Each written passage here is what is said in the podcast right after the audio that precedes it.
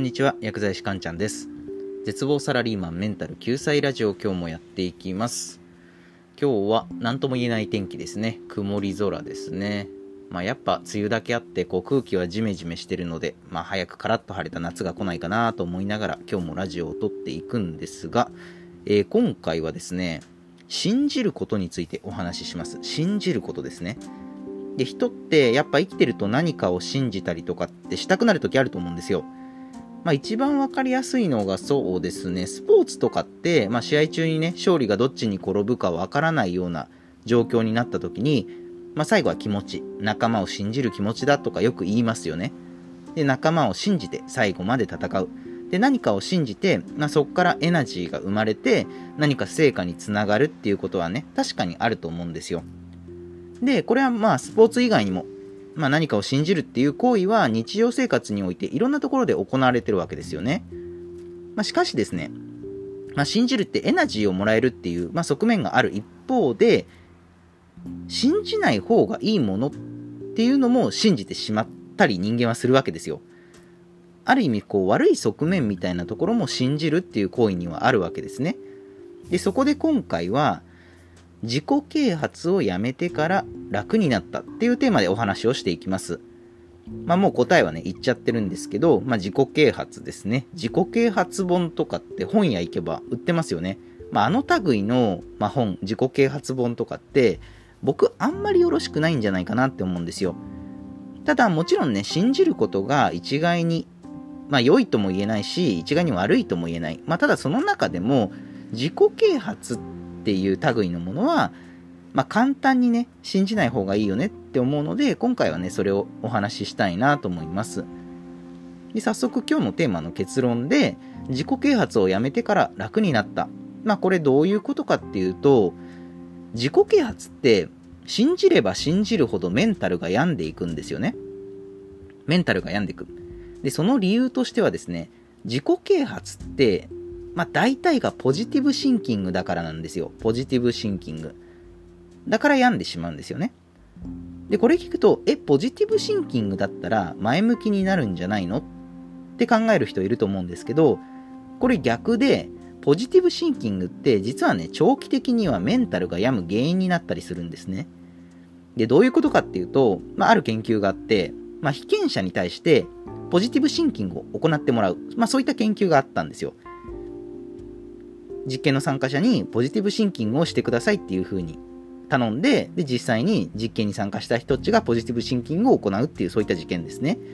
で、ポジティブシンキングって、まあ、ざっくり言うと、まあ、私はできる、私はやれる、みたいな、うん、言ってしまえば根拠のない前向きな考え方みたいな感じですよね。で、そういったポジティブシンキングを被験者に行ってもらったところ、まあ、どうなったかっていうと、確かに被験者は気分が高揚したみたいなんですよ。気分が高揚した。モチベーションみたいなものが確かに上がったっていう結果が出たんですね。え、ならいいじゃんって思うんですけど、こっからが問題で、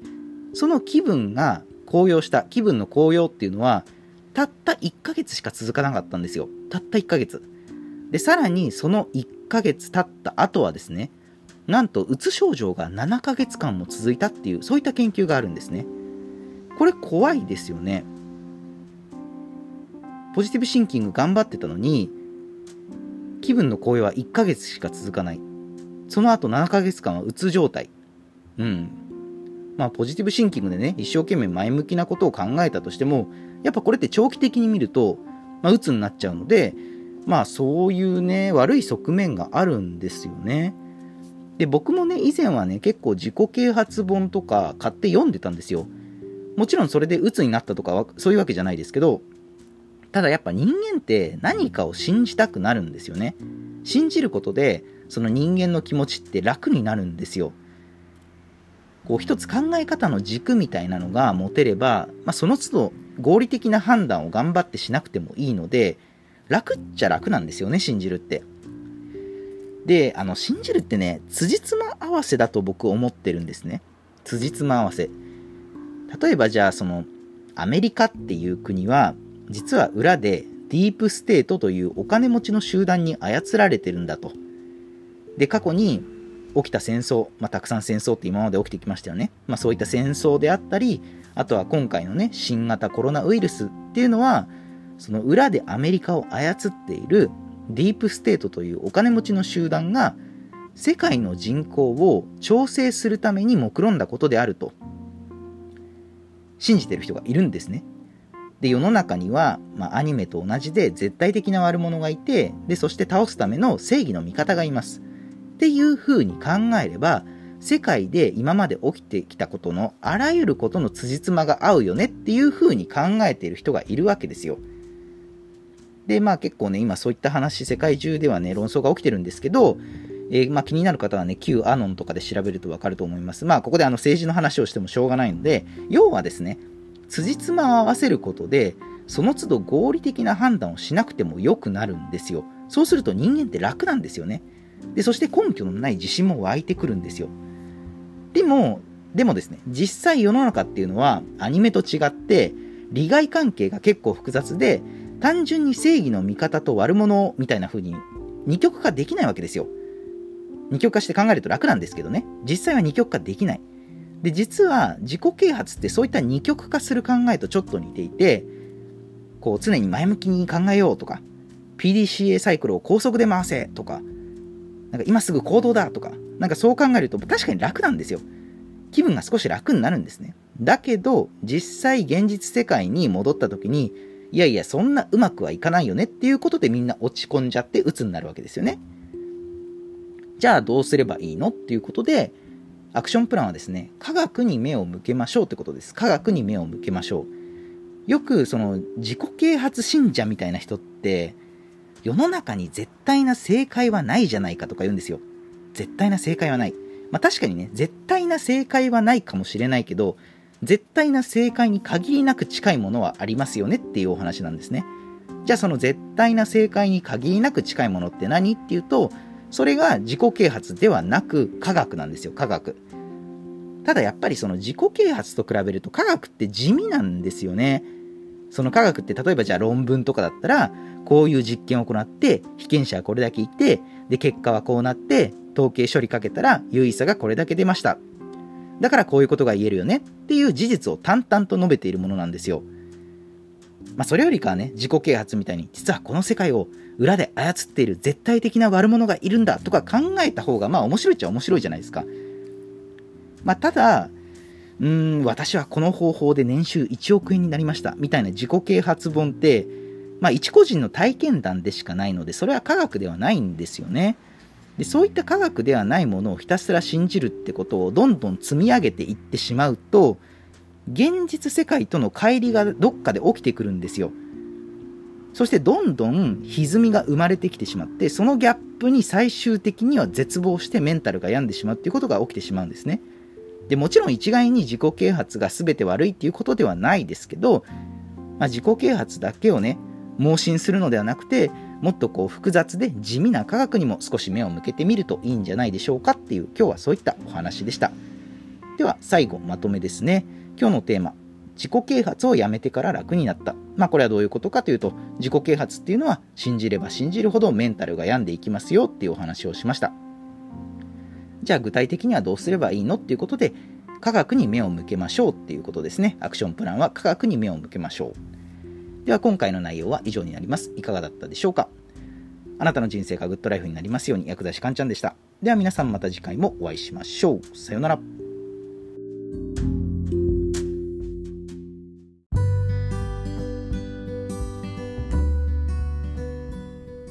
おはようございます。薬剤師かんちゃんです。絶望サラリーマンメンタル救済ラジオ今日もやっていきます。4月6日火曜日ですね。今日も一日コツコツ焦らず自分のペースで頑張っていきましょう。ということで今回はですね、信じることについてのお話をしようかなと思います。信じることですね。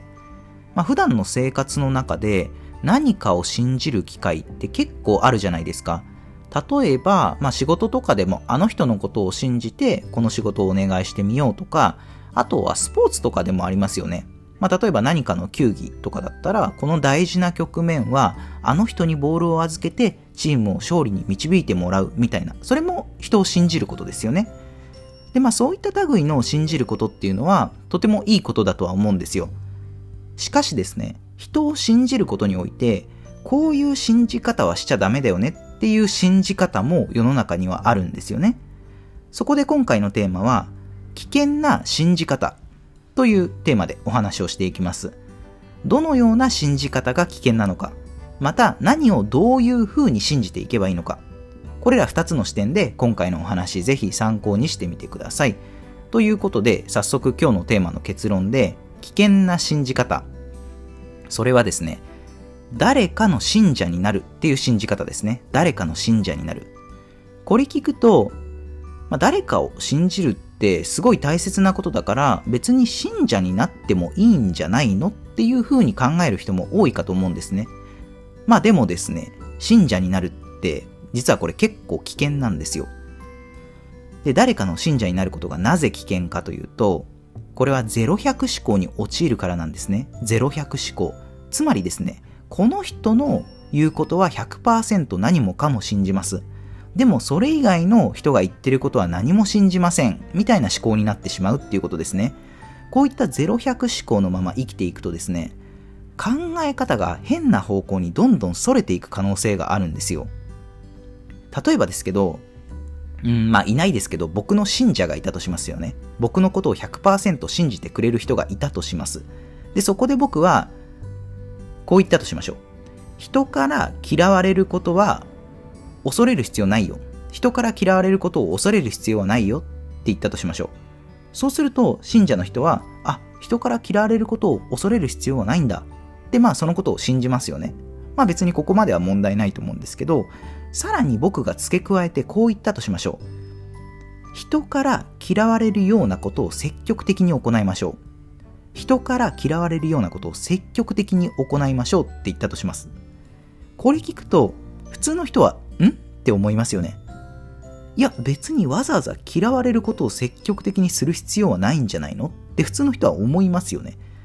まあでもですね、信者の人たちはこれも信じちゃうんですよ。あそうなんだ。人から嫌われることを積極的にやった方がいいんだっていう思考になっちゃうんですよね。なぜなら僕のことを信じてるから。カンちゃんの言ってることだから全部正しいんだなっていう0100思考になってるんですよね。で、こういう0100思考に陥ると、あの人の言ったことは全て正しいっていう考え方になるので、たとえその人が間違った変なことを言ったとしても、正しいことだと認識て認識してしまうんですね。そして、その変なことを鵜呑みにして、実際に行動に移しちゃったりするんですよ。で、こんな感じでそう、信者になるっていうのは結構危険なんですよね。誰かその人そのものを信じることって結構やっぱね、リスクがあるんですよ。じゃあ、私たちは何をどういうふうに信じていけばいいのかっていうアクションプランについてなんですけれども、アクションプランはですね、部分的に賛成または反対の意見を持ちましょうってことですね。部分的に賛成または反対の意見を持ちましょう。これ理由としては当たり前ですけど人間って完璧じゃないからですね。どんなことにおいても100%正しい意見を言う人っていうの、言う人っていうのは絶対いないわけですよ。なので、ここの、この部分に関しては、この人の言ってることは確かに正しいけど、こっちのこのことに関しては、ちょっと違うよねっていう、そういう部分的には賛成、部分的には反対みたいな視点を持つことがとても大切なんですね。人ではなく考え方にフォーカスをしていれば、むしろこういった部分的な賛成反対って起きない方がおかしいんですよ。そうなので、割と真っ当な意見を言う人って、誰かのことを盲信してる人ってあんまりいないんですよね。その論理がしっかりしてる人って、この人のこの部分のこの考え方を信じてる。でも他のこの部分に関しては、うん、ちょっと反対かな、みたいな、そういった視点を常に持ってるので、考え方が変にそれることがないんですよ。で、さらに部分的賛否が持てると、人ではなく考え方にフォーカスを置くので、自分自身の考え方、思考っていうのがどんどん深まっていくっていうメリットもあったりするわけですね。なので、誰かを盲信するのではなくて、考え方にフォーカスしましょう。部分的には賛成、部分的には反対。そういった視点で人の意見に触れていきましょうねっていう今日はそういったお話でした。では最後、まとめですね。今日のテーマ。危険な信じ方。これはですね、誰かの信者になるっていうことですね。誰かの信者になる。じゃあ具体的なアクションプランについては、これは部分的に賛成、または反対の意見を持ちましょうっていうことですね。では今回の内容は以上になります。いかがだったでしょうかあなたの人生がグッドライフになりますように薬剤師かんちゃんでした。では皆さん、良い一日を。